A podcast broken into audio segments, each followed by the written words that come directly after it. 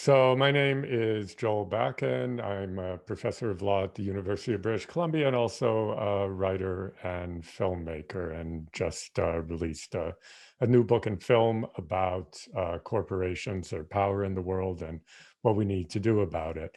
And my vision of a better world is kind of laid out uh, in that book and film, but uh, to try to encapsulate it, I think that we need to move to a world where the parts of us as individuals that are about love, about care, uh, about not exploiting each other not using each other, those parts of us somehow get reflected in the institutional and collective norms that govern us. Um, I think that is, if if you look at history, as human beings, we're incredibly complicated. Uh, you know, we're we're mixes of self-interest and and sort of goodness and care for others and selflessness and selfishness. All of those things are in us. And if you look at history, and especially the last 200 years, we've taken a particular set uh, a particular side of ourselves. And we've said we're going to model our societies around that, around individualism, competition, exploitation, all of those things. Um, so I guess the better world is really a world that reflects the better parts of who we are.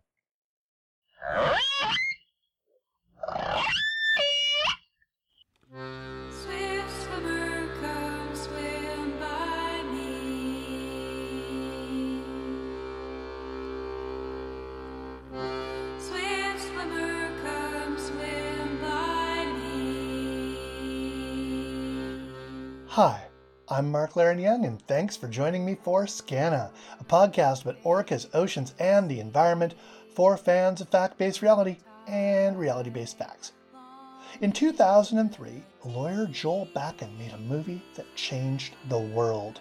The corporation paved the way for occupying Wall Street. It changed the way people saw corporations, and it changed the way corporations saw themselves.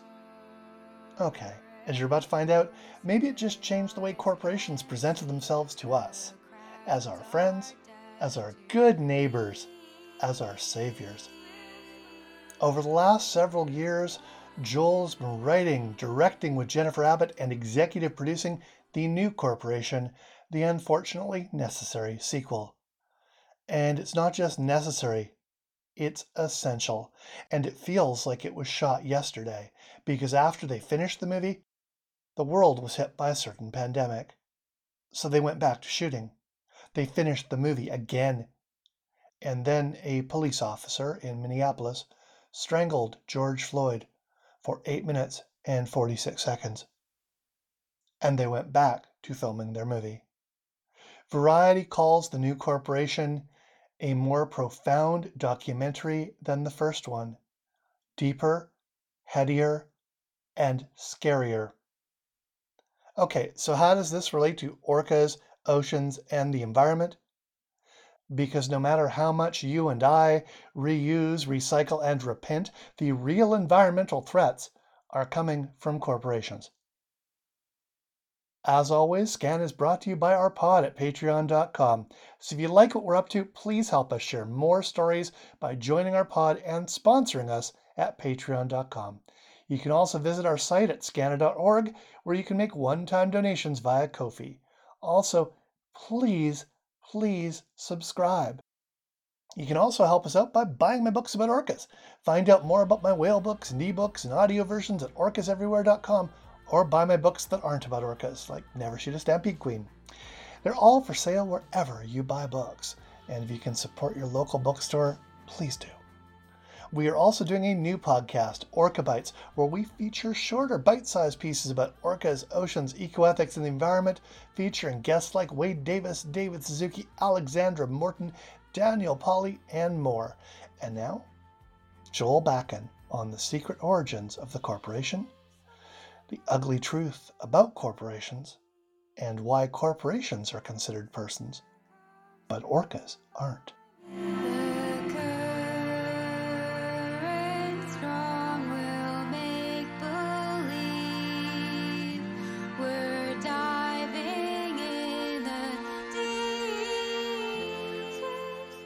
Thank you so much for doing this. I really appreciate it.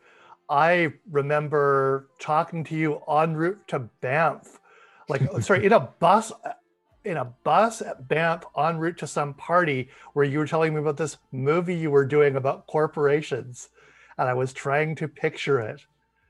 So that, that was a while ago. That was a long time ago. Now I remember that though. I remember you.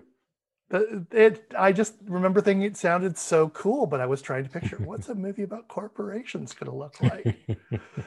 so, uh, can you talk about how that came together in the first place? How you yeah, went? Sure. I'm going to make a. How you went? Uh, was the book first? Like, where did the idea for this spring from? Well, the book uh, and the film and the ideas actually sprang from a long, long uh, time before they actually were produced. And it was really when I was sitting in my corporate law class in law school, having done a psychology degree where I learned about psychopaths and human behavioral pathologies and all those kinds of things. Um, and we were learning about corporations, and we were learning that they were persons, uh, that the law sort of created them, constituted them, recognized them as these artificial beings. And we were also learning that one of the fundamental principles of corporate law was that corporations and the managers and directors who run them have to always decide what they're going to do and act in the best interests of the corporation. And it kind of hit me like a like a brick sitting in that class. I thought, wow, that's really interesting. We create this person and then we imbue it with a personality that says it can only act in its own self-interest.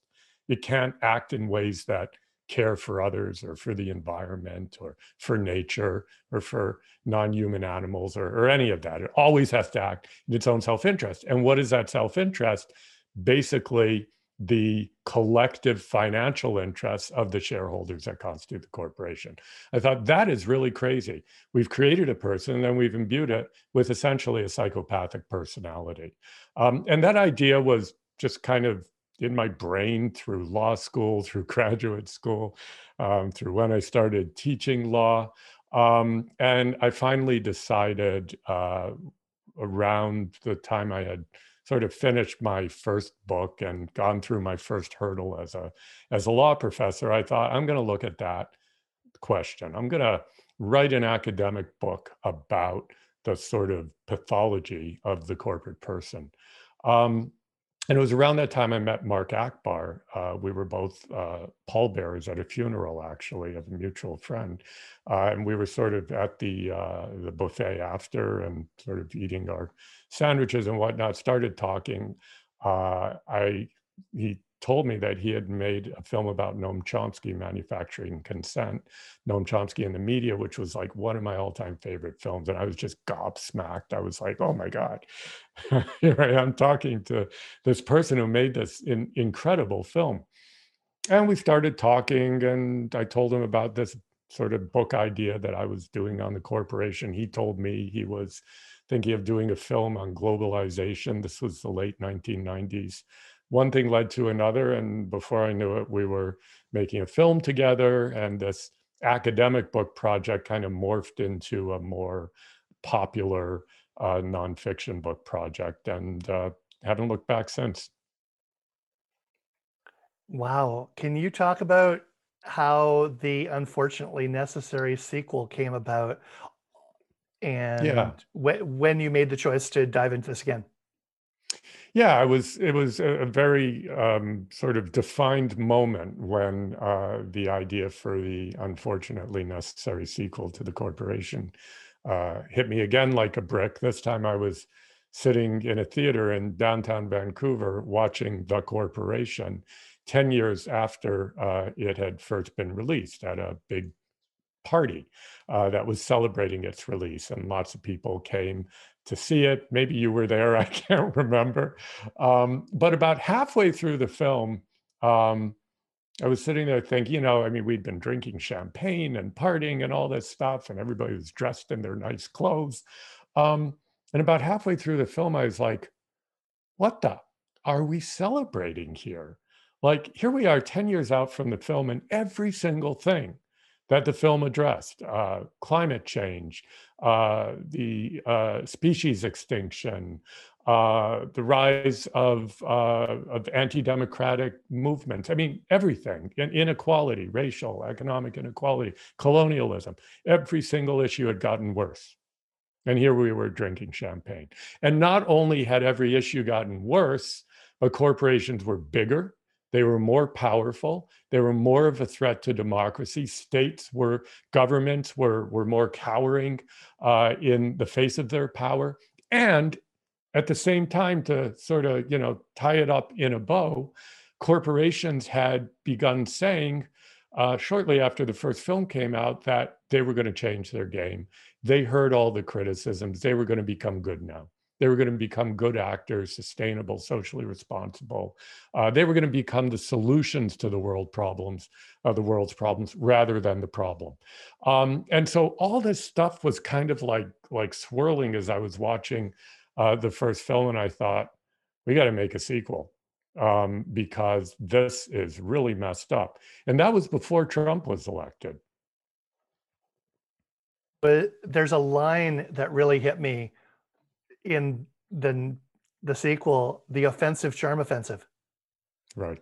Right. Can you talk exactly. about that because uh, that was you know, I think anybody who comes from the environmental world at all right now is going, wow, isn't it great that this company is trying to do this to help the planet? And you sort of call BS on pretty much all of the things that we're all hoping to believe in. Can you talk about that and break some hearts? Yeah, I mean, BS, you know, it's it's unfair to bulls to say that their shit is as bad as um, what's going on here. It's it's worse than BS. And and what I mean by that is, you know, there are a number of ways to look at this new movement on the part of corporations to to be good. Um, in the new film and in the book, we basically uh, say that it's very similar to the charm of the psychopath. You know, the first film, we show that the corporation is a psychopath. One of the points in the second film is it's found its charm. And we actually show how in 2011, the American Psychiatric Association added charm uh, to its diagnostic checklist. So in the film, we make something of that, and we say, you know, they they put it in, and actually, that kind of fits the bill here because that's what all of this new corporate social responsibility and sustainability is about. Now, the subtitle of my book uh, is how good corporations are bad for democracy. And as you were just suggesting, that's kind of a, a sad tale. And it runs counter to uh, many people uh, who I respect greatly in the environmental movement, in the human rights movement, uh, in uh, workers' rights movements, and all kinds of movements that say, look, isn't it good that, that they're at least trying to be better? Isn't, isn't that, how can that be bad? Better is better than worse. So, you know, let's applaud them and and say obviously it's not enough and obviously it's not the solution, but it's better than nothing. And my argument uh, in the book, and and it's the argument in the film, is that it's actually worse than nothing. And it's not just worse than nothing because it's deceiving us. It's worse than nothing because the deception is really dangerous. Because what I realized through doing the research through going to Davos and you know the World Economic Forum meeting, through talking to you know corporate leaders and and Klaus Schwab, the head of the World Economic Forum, and people like Richard Edelman, sort of major pundits and consultants in the business world. All of these people were saying the same thing. And the story goes something like this. Around 2004, 2005, we heard the message, we upped our game, we decided that we were going to embrace social responsibility and sustainability as core values, as sort of baked right into our very natures as corporations, no longer just these peripheral sort of philanthropic projects. And so we were going to, and, and I mean, if you go to any website of any major corporation, you'll think you'd accidentally landed on the website of an NGO You know, it's all about saving the world. Like it's not about making money anymore. It's about saving the world. So so far, you know, you can say, well, Joel, like, what's wrong with that? At least they're trying again. And what I found when I talked to people, when I did research, is that the story had two parts. The first part is we become good, or at least we become better, or at least we're trying to be better and to be good. The second part was, therefore, we don't need to be regulated anymore. Therefore, we can take charge of solving environmental problems and climate change. Therefore, uh, we don't need to be told what how to treat our workers because we're good now. So obviously we're going to treat them well. Therefore, we can run your schools, we can run your water systems, we can run social services. And so what I learned and what I realized is that this movement for corporations to be good, the new corporation movement as I describe it, is actually a play for complete control and power. It's actually the velvet glove that the fist of what's often referred to as neoliberalism is now in. Back in 1995, nobody had illusions. Corporations were pushing the idea deregulate, markets are great, privatize, markets are great. And everybody said, oh, okay, markets must be great, let's do that. But then the anti globalization movement came along, films like The First Corporation came along, and people were saying, no, no, no, markets aren't great. There are all these other values that we need to pay attention to like the environment, like social good, like equality. And markets won't get us there. And so corporations smartly said, yeah, we agree. We need to embrace those values too. And that's what we're going to do. But the quid pro quo, the exchange was that we'll embrace those values. And therefore, we no longer really need democratic governments because we now are publicly minded. We now are concerned about the public interest. We now care about the environment and equality. So, why do we need government to tell us what to do? I'll just make one final point on this. It sounds conspiratorial, it sounds fanciful, but honestly, when I talk to people like Richard Edelman, the sort of architects of this idea of the new corporation, and I'm quoting directly uh, from something Richard Edelman told me while we were standing in the main square in Davos, Switzerland at the World Economic Forum meeting. He said, I'm not much of a believer in political citizenship. I believe in the power of the marketplace. Now, this is a person who is considered to be a leader of this whole, you know, purpose, social responsibility, sustainability. He's one of the good guys in capitalism. And so my real concern is about the good guys, uh, the, the Davos people, the people pushing sustainability and corporate social responsibility, uh, because it really is, I think, uh, a play for more corporate power, more corporate impunity, and less democracy. And that scares the hell out of me. Okay, that's seriously horrifying. So the accomplishment of the corporation and all of these amazing movements, what I, w- I was floored. To me, the, the funniest, most shocking, and most horrifying thing in the sequel was that they added charm to the definition of, of uh, psychopath and you you know corporations like you said they've added charm. Yeah. And and use it very effectively. I mean look who's going to be the more effective psychopath the psychopath that appears as a psychopath or the psychopath that appears as a caring individual? You know it's fairly obvious. Uh, the the sort of you know blood dripping fanged psychopath we're going to run like hell you know? But when the psychopath comes and says i really care about you. I really do and i'm here to help you well that's uh, when we get seduced and and that's the more dangerous version the best villains are always charming. Uh, exactly. Uh, wow. Uh, now, looking at how this has come together, you shot an astonishing amount of this. I mean, I know you've been working on this movie forever. I yeah. was floored by how much of it was up to the second in terms yeah. of COVID shooting and stuff like that. Can you talk about what you decided to leave on the cutting room floor and how you decided to adjust this to deal with COVID? Because I, mean, I'm genuinely astonished looking at this movie. This that it looks like you finished it last week yeah. when I know you've been working on it for ages.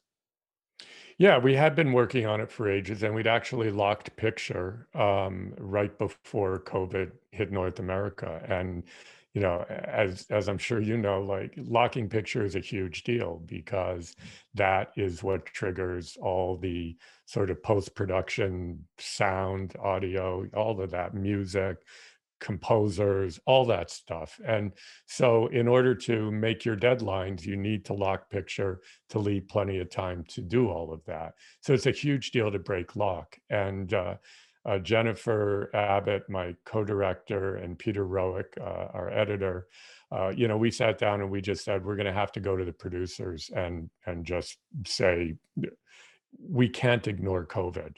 And not only can we not ignore COVID because it is a um, major event, uh, but we can't ignore COVID because it's a major event that ties into every single theme that we look at in this film, both in terms of the uh, uh, difficulties and challenges of corporate power and the way it corrodes society and democracy, um, but also the ways that we push back against corporate power, uh, the ways that the pandemic uh, was bringing out the sense in us that, wow, there are values uh, beyond economic values. There are values about caring, about concern, um, about selflessness, uh, about caring about health and life more than money. Like all of that stuff, it it seems seems kind of old now, but when when COVID first hit, um, that was a real revelation that all of a sudden, you know, it, this this notion that the economy above all, the economy has to keep going, you know, all of that just kind of stopped. I mean, airlines were shutting down, stores were closing, and it was like we need to do this to protect vulnerable people. And and it was like this this revelation that all of the myths of the last 40 years economy above all, it's the economy, stupid, all of that was so thin that all it took was a major crisis and our humanity started to bubble up. And and so that's part of the film too. And so for all those reasons, we we we just you know we had to include it. Uh, we went out, we you know we begged and borrowed, literally asked relatives uh, for more money in order to keep shooting and, and keep going and, and keep making this film. Um, and and we we built it in. We went back to a lot of the people who we'd interviewed in the film, and we did this kind of interview. We called them bunker interviews. We did Zoom interviews with them, and then sort of cut them into the film, uh, which was an aesthetic challenge, but I, I think, I hope, we made it work. And, you know, then we sort of broke out the champagne again to celebrate. Okay, we've locked picture and, you know, raised our glasses and had a drink about it. And then um, George Floyd was brutally killed by police.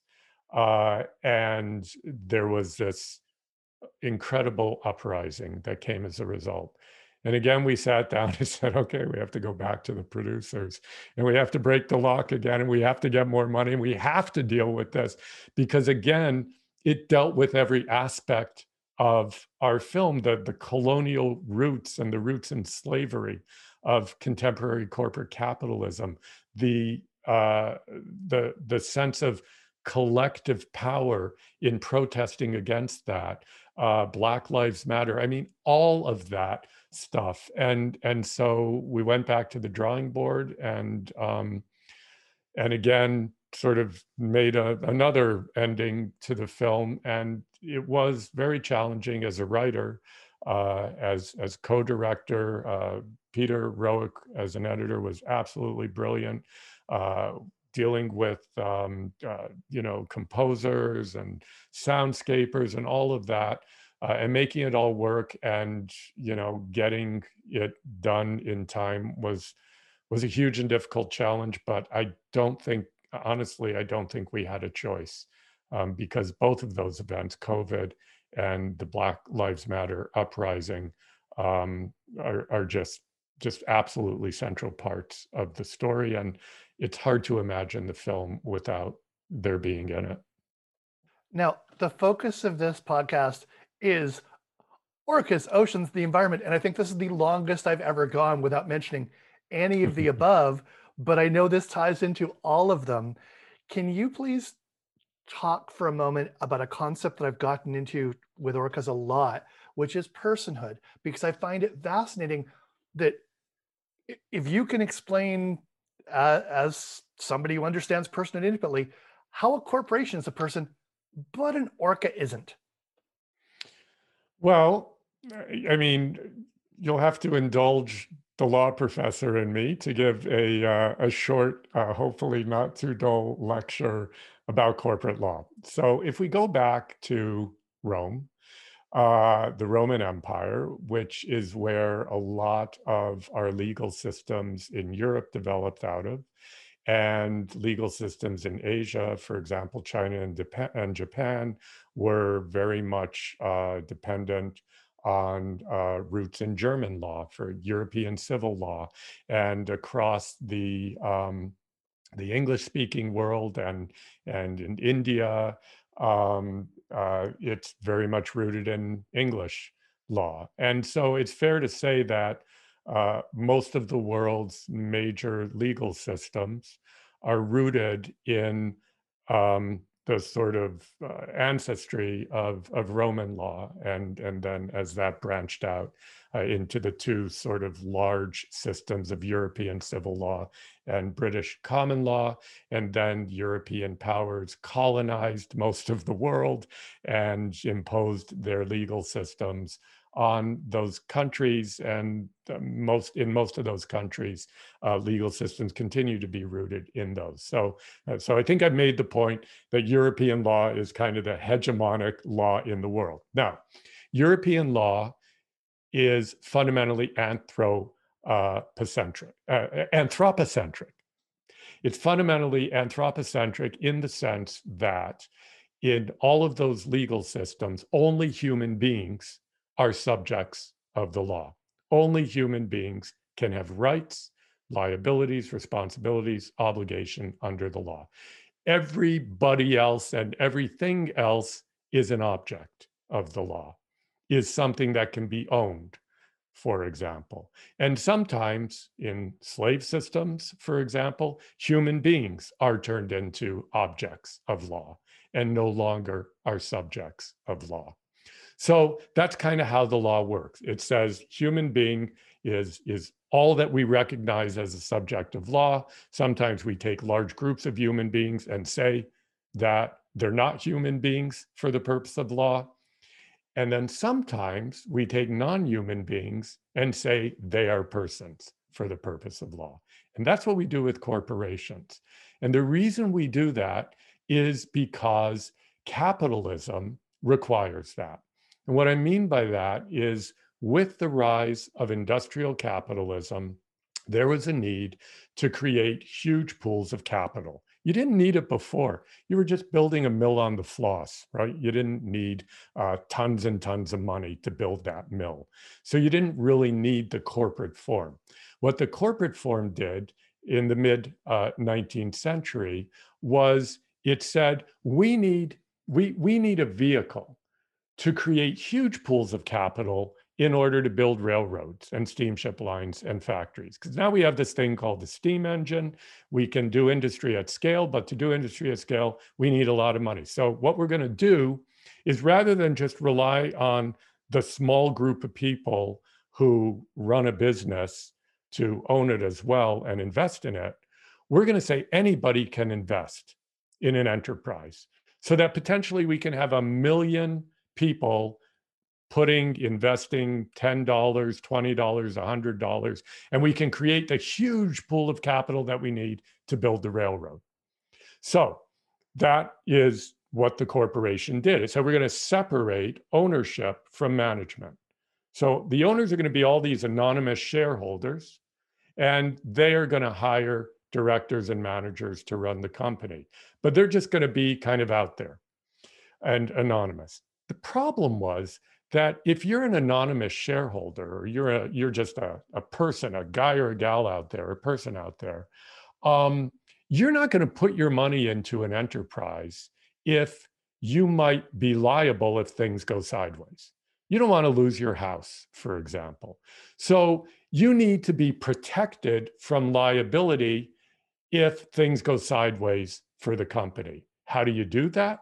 It's called limited liability. You've all heard of it. So you, as a shareholder, are limited in, in your liability, meaning that if you put $10 into a corporation, the worst case scenario is you lose that $10. But if the corporation goes belly up or creates a huge oil spill or something like that, nobody can come and sue you. Corporate law says that you're you're not liable. Okay, well if you're not liable and things go wrong in the corporation, who is? Who are you going to sue?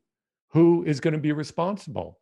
And in, and in terms of ownership of property and things like that, who's going to own it? If all the shareholders are invisible, hiding behind the corporate veil, as it's called, hiding behind limited liability, if they're not really operators in the corporation, who is? Well, you could go after the managers and the directors, the real people who are running the thing. But nobody's going to take on that job if they're going to be the ones who foot the bill for huge disasters and problems that the corporation may have. So the rabbit out of the hat that's created, uh, the alchemy, is to say, hey, here's an idea. Let's just create a fictitious person that'll be liable when the shit hits the fan. It, so, so the, the shareholders won't be liable, the managers won't be liable, the directors won't be liable, but this thing called the corporation will be liable. And it'll also have rights. It'll own property. It'll hire workers. It'll enter contracts. But to do all those things, it has to be a person because since Roman times, only human beings are subjects of law. So bingo, magic, alchemy, we'll make it a person. So the corporation gets to be a person because that's what capitalism requires. Because capitalism needs those huge pools of capital. Huge pools of capital require that shareholders invest their money. Shareholders will only invest their money if they won't be liable. So you have to limit their liability. And then you have to find somebody who can operate in the economy legally. So you create the fictive person. That's how it works. So why are orcas not persons at law? Because capitalism doesn't require it. In fact, capitalism requires the opposite. Capitalism requires that orcas be objects of law, that they be ownable, so you can put them in aquariums, or you can harvest, uh, you know, oil from whales, or exploit them in numerous ways in the way that nature is an object of law and is exploited all over the place. So, to answer your question briefly, that was a long answer. Um, orcas are not persons uh, because capitalism doesn't require it, and the law is fundamentally uh, anthropocentric, and so they can't be subjects under law unless we make them so. Now, the final wrinkle is that there have been movements that have said we should say that certain parts of nature are subjects of law rather than objects, like a river or a forest. And there's some movement towards that in New Zealand and Ecuador. There have been experiments in that idea. And you could do the same with orcas. But how do you decide who gets to be a person? Why orcas and not dolphins? And, you know, why dolphins and not chairs or trees or, you know, so, so I guess what I'm saying is probably the fundamental problem lies with the fact that law is anthropocentric. And all of these ways of trying to get around that are really not dealing with that fundamental problem. If you go to indigenous legal systems, they're not anthropocentric in the same way. Uh, and I don't want to essentialize here, but there is a kind of unified thread through indigenous, indigenous cosmology that sees Earth, Mother Earth, as having subjectivity, as something that we as human beings have responsibilities towards, as in that sense, being a subject, not an object to exploit, to own, etc. So the takeaway from all of this is that the problem with our current European based, Roman based legal systems is that they're anthropocentric. They make one exception because it's needed for capitalism to work. And the question we have to ask is do we want to work within that system and just try to kind of on a piecemeal basis extend personhood to to this set of trees or to that river or to, to this orca? Or do we want to really rethink this whole cosmology in a way that's inspired by other cosmologies, uh, in particular indigenous cosmologies, um, that really have a totally different framework and where nature and earth are in fact subjects, not objects.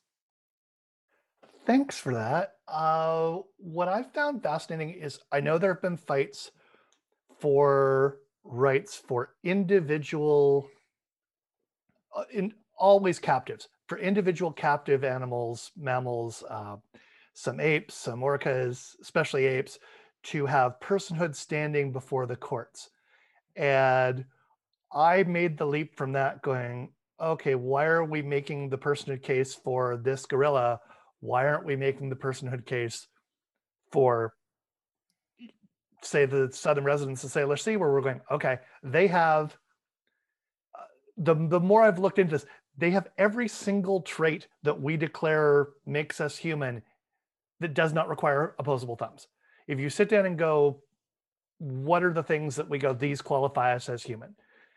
They've got them all, right? They've got culture, they've got language, they've got they know how to use tools. All of the things that scientists have put up as the arbitrary blocks that set us above the other beings on Earth, they take that hurdle down.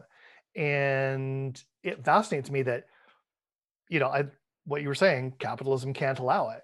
Because what happens if you go, well, you know what? These orcas, they actually have a legal right to a clean habitat. They actually have as much of a legal right to those Chinook salmon as we do. So basically, this is about if we give them rights, it breaks the law. It doesn't like it doesn't break the law. It actually breaks the capital L law because everything's yeah. up for grabs. Yeah, I mean, I, I think that's I think that's right, and I I think the you know ultimately it's about power and dominion. I mean, what what the orcas don't have is power and dominion over the human societies that do have power and dominion. In a way, they're victims of colonialism, of an imposition, of a legal system that's premised on human dominion. Uh, in the same way that colonialism has worked to enable uh, northern white societies to dominate um, Southern societies, uh, communities of color, indigenous communities, and to impose, impose the cosmologies and legal systems of those Northern European based societies on everybody else.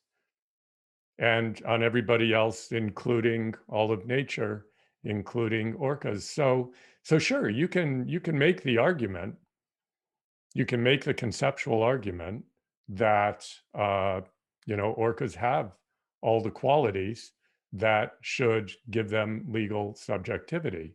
Uh, but the problem with conceptual arguments is is that they're conceptual, and in the face of power, uh, they will they can make a dent, they can cause criticism. And I think it's really useful to make these arguments because they reveal the um, the blindness and the power of prevailing systems. Um, but ultimately, uh, human beings are going to have to say, "Oh, okay, you know, we will will grant them personhood. We'll grant orca's personhood. We'll grant gorilla's personhood. We'll grant a river personhood, we'll grant a forest personhood. The whole cosmology of liberal legality of the of the legal systems that come out of Rome and, and then Europe is about dominion. They're about property. And they're about humans and a fairly small group of humans in the world um, imposing their power on everybody and everything else. And, and that's what we have to challenge. I've talked to some animal rights lawyers, both on and off the record, and they just keep going back to, yeah, if we argue this beyond one gorilla, if we argue this beyond one elephant or one particular whale, no court is ever going to want to hear this because, you know, as uh, Lori Marino told me, she said, it all comes down to McNuggets. At what point, you know, at what point does it become illegal to eat a chicken McNugget if you've started to grant personhood to apes, orcas, dolphins, animals that have the qualities that we consider human. Yeah, I mean it's it's a it's a really tough one, and I think that there are sort of two two strains of of thinking that as um, as people and activists concerned about non-human animals uh, engaging with the law, uh, there are these these two strains. One strain is to kind of accept the reality of the anthropocentric nature of law. And rather than pursuing personhood kinds of arguments, simply pursue um, regulatory protection kinds of arguments. I mean, there are uh, examples of laws that, um, I mean, there aren't lots, but you can certainly con- construct laws uh, that ban uh, cruelty to animals, uh, that ban um, habitat destruction of animals uh, that restrict uh, large container ships uh, from going through areas that are orca habitats. I mean, you can do all of that with law. And, and that's about politics. And that's without challenging the fundamental anthrop- anthrop- anthropocentric nature of law. Um, you can you can say we're going to make decisions as democratic societies or um, as litigators to say that animals uh, non-human animals need these kinds of protections and that that is because it is simply cruel and inhuman to do otherwise. And we can try to push those arguments. You know, we can try to push them to uh, to ban industrial farming, for example, um, to uh, even you know in some world that we don't currently inhabit, even to ban uh, eating meat. Uh, you know, there, there, there, there's no limit to what we as democratic societies can do with law to try to effectuate policies that we, the people, uh, believe should be effectuated.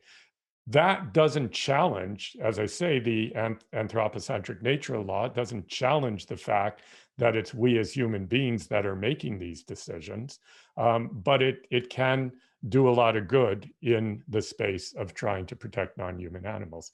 So that is one route. And the other route, of course, is is the route that we've been talking about, which is to extend actual rights and thereby subjectivity in law um, to uh, various non-human animals and and thereby um, grant them uh, the protection uh, that that entails protection from being killed protection from being exploited and all of that. The first route that i've laid out is probably the more um, strategically um, uh, productive route. The second route is the more symbolically productive route. And you know, if if I were advising uh, lawyers who are pursuing these kind of cases, I would say, and and and scholars and activists and everybody else, I would say, go both routes at once. And that is in effect what uh, people in in this space of activism do. Thanks for that. Uh, one now I think the line between corporations being able to do whatever the heck they want and our oceans and environment ending is a pretty clear one. But so that nobody thinks that I've forgotten that this is a podcast about oceans, can you talk a little bit about what corporations, basically self-governing governing, means for the way our fisheries are handled, the way our oceans are handled, the the pollution in the gyres? Like, what can you talk a little bit about the impact to the planet of sure. What you deal with in the corporation and the new corporation? Yeah. Yeah, I mean, I I think I mean in the book I go into this in in more detail than than we do in the film. But one of the things that uh, we take on in both projects is this notion that corporations can regulate themselves, that they don't need to be constrained by by laws, uh, by mandatory laws, uh, but that they can that they will voluntarily uh, do the good thing and pursue best practices. And this is an idea that really goes hand in hand with the new charm of the corporation, with the new idea that corporations are socially responsible and sustainable. Um, because the basic argument is because we are now socially responsible, you can trust us to regulate ourselves. You don't need to impose regulations upon us.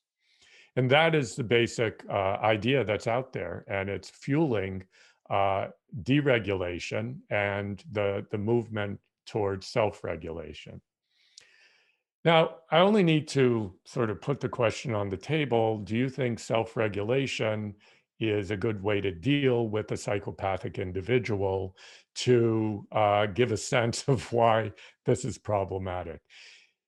If you take a corporation which is, as I've suggested, legally constituted always to have to pursue its own interests above all others.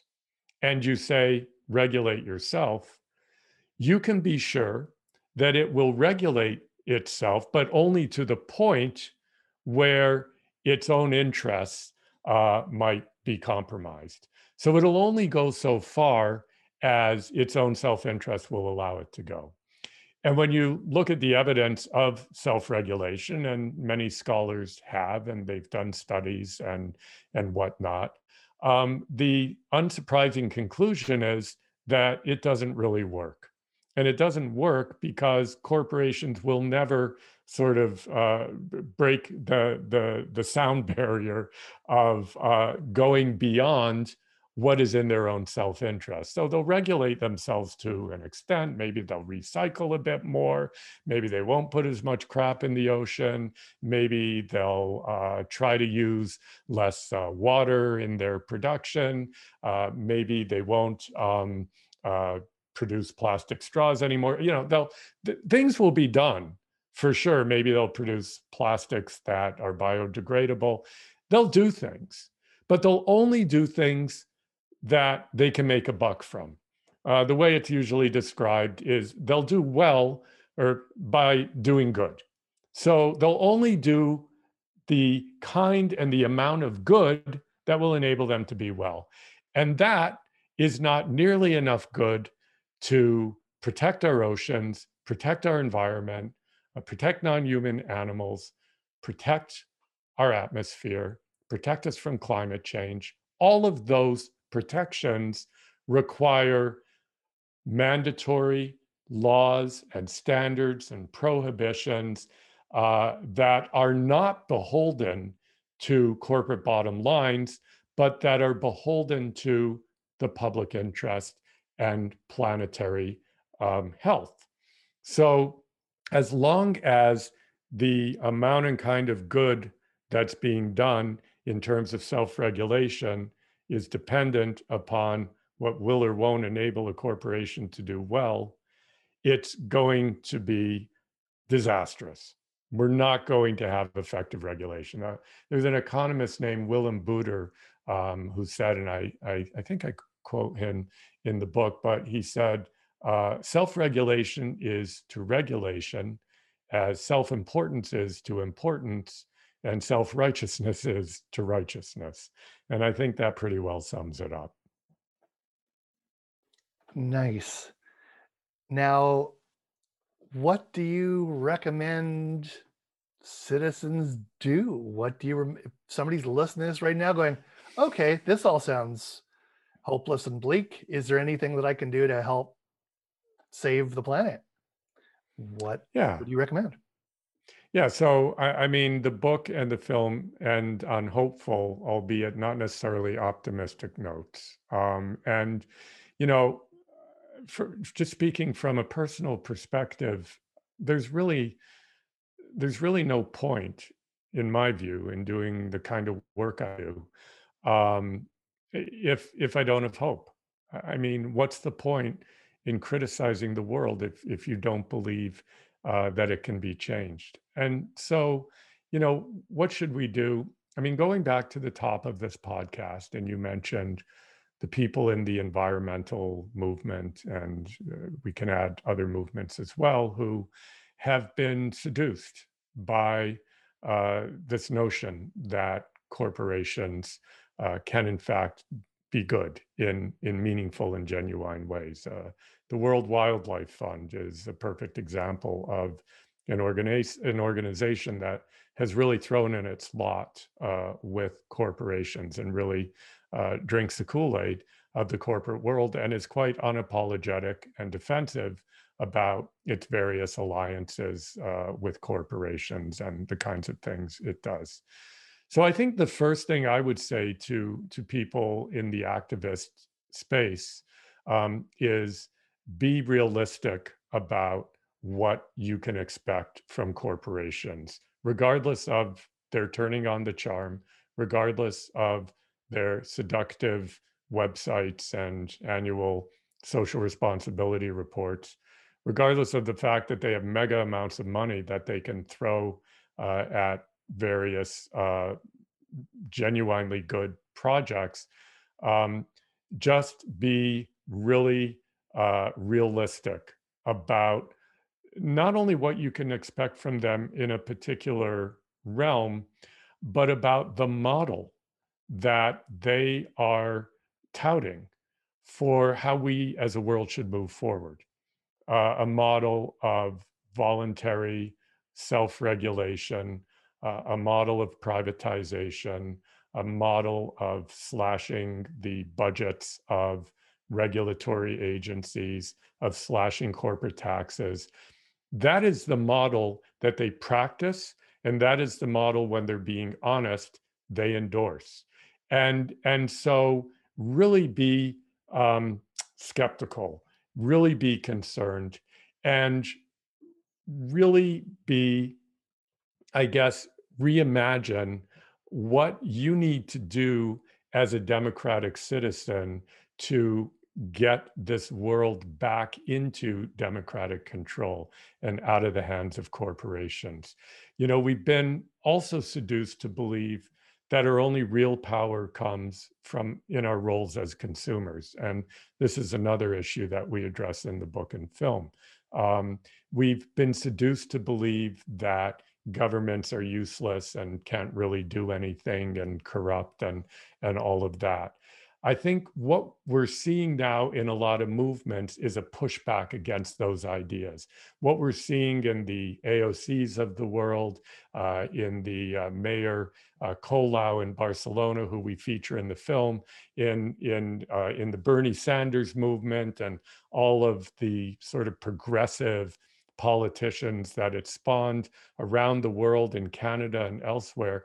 What we're seeing, I think, is a rediscovery of democratic large P politics as something that activists should be doing and need to be doing, uh, not just occupying the streets, not just occupying uh, the squares of cities, but actually occupying the institutions of government and bringing into those institutions uh, values that are um, uh, that that belie this sort of hegemony of of economic and corporate values that uh, have built up and deepened over the last 40 years. So that's where I see hope.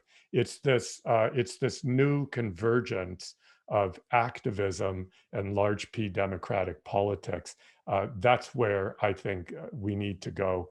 That's the direction um, that will take us to the kind of world we want to live in. Nice. Now, I've got a question for you that has come up.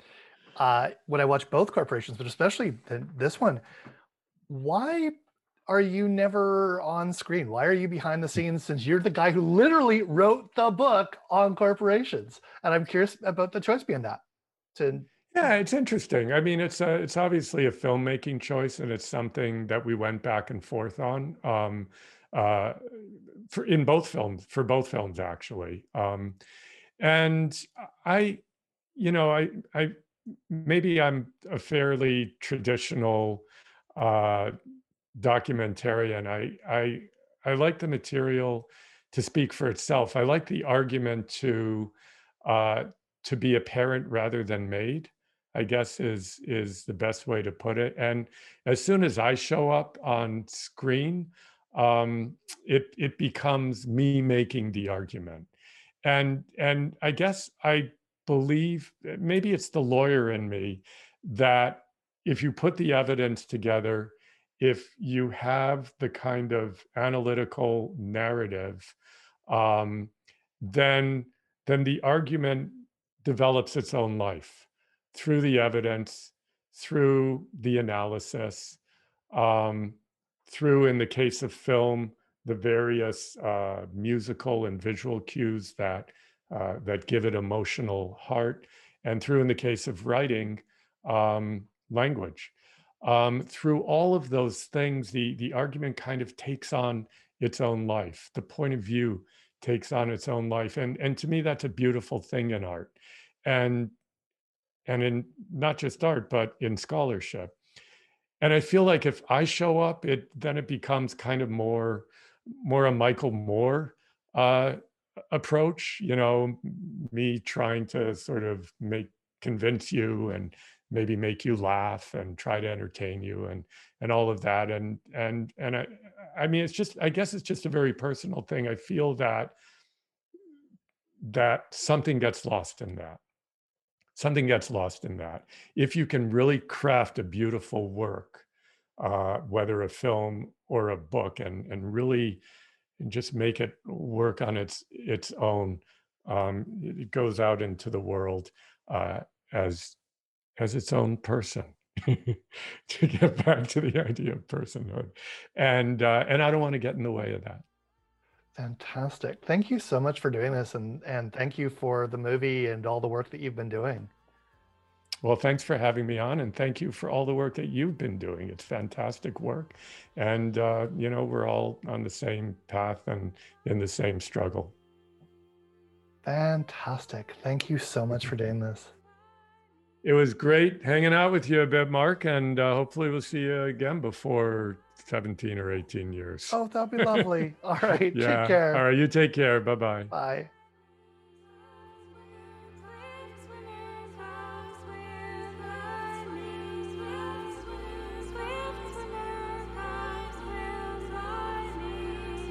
Thanks again for checking out Skaana. Skaana is produced in Saanich, BC, traditional territories of the Wasanich, Songhees, and Esquimalt peoples. If you like the podcast and want to help us share more stories about orcas, oceans, ethics, and the environment more often, please join our pod at patreon.com. If this podcast doesn't work for you, I'm Monsanto. I'd like to thank all our Patreon patrons, including Robert Anderson, Nancy Campbell, Darren Leiren-Young, Solomon Siegel, Kat Dodds, The Green Channel, Kayla, and Yosef Wask. Feel free to join this list at patreon.com backslash skaana, S-K-A-A-N-A. You can also support us at skaana.org with one-time donations through kofi.com. Skaana is also brought to you by Orca Publishing, publishers of my three books about whales for younger readers, Orcas of the Salish Sea and Big Whales Small World, both of which were selected by the Canadian Children's Book Centre for their list of 2020's best books for kids and teens, and Orcas Everywhere, winner of the City of Victoria's Children's Book Prize. If you haven't already, please subscribe to the podcast and our newsletter so you don't miss upcoming episodes with guests like world renowned primatologist Frans de Waal, author of Mama's Last Hug, and Julia Barnes, director of Sea of Life and the upcoming documentary Bright Green Lies. Also, be sure to check out our show notes at skaana.org and our Skaana magazine on Medium. Follow us on social media, share the show with your friends, share it with strangers. Everybody has plenty of time to listen right now. And reviews on your favorite podcast providers are always appreciated. Skaana is produced by the always awesome Rain Banu. Our epic associate producer and audio engineer is Isabella Almashi. Thanks to web wizard Katie Brown, social media maven Liz Flick Bellis, and our behind the scenes team, including Maeve Milligan and Brian Murphy. Skaana's theme, Skaana, is by Leah Abramson. I was trying to think of the perfect song to end off this episode about the new corporation and just kept coming back to this classic by Neil Young. This note's for you.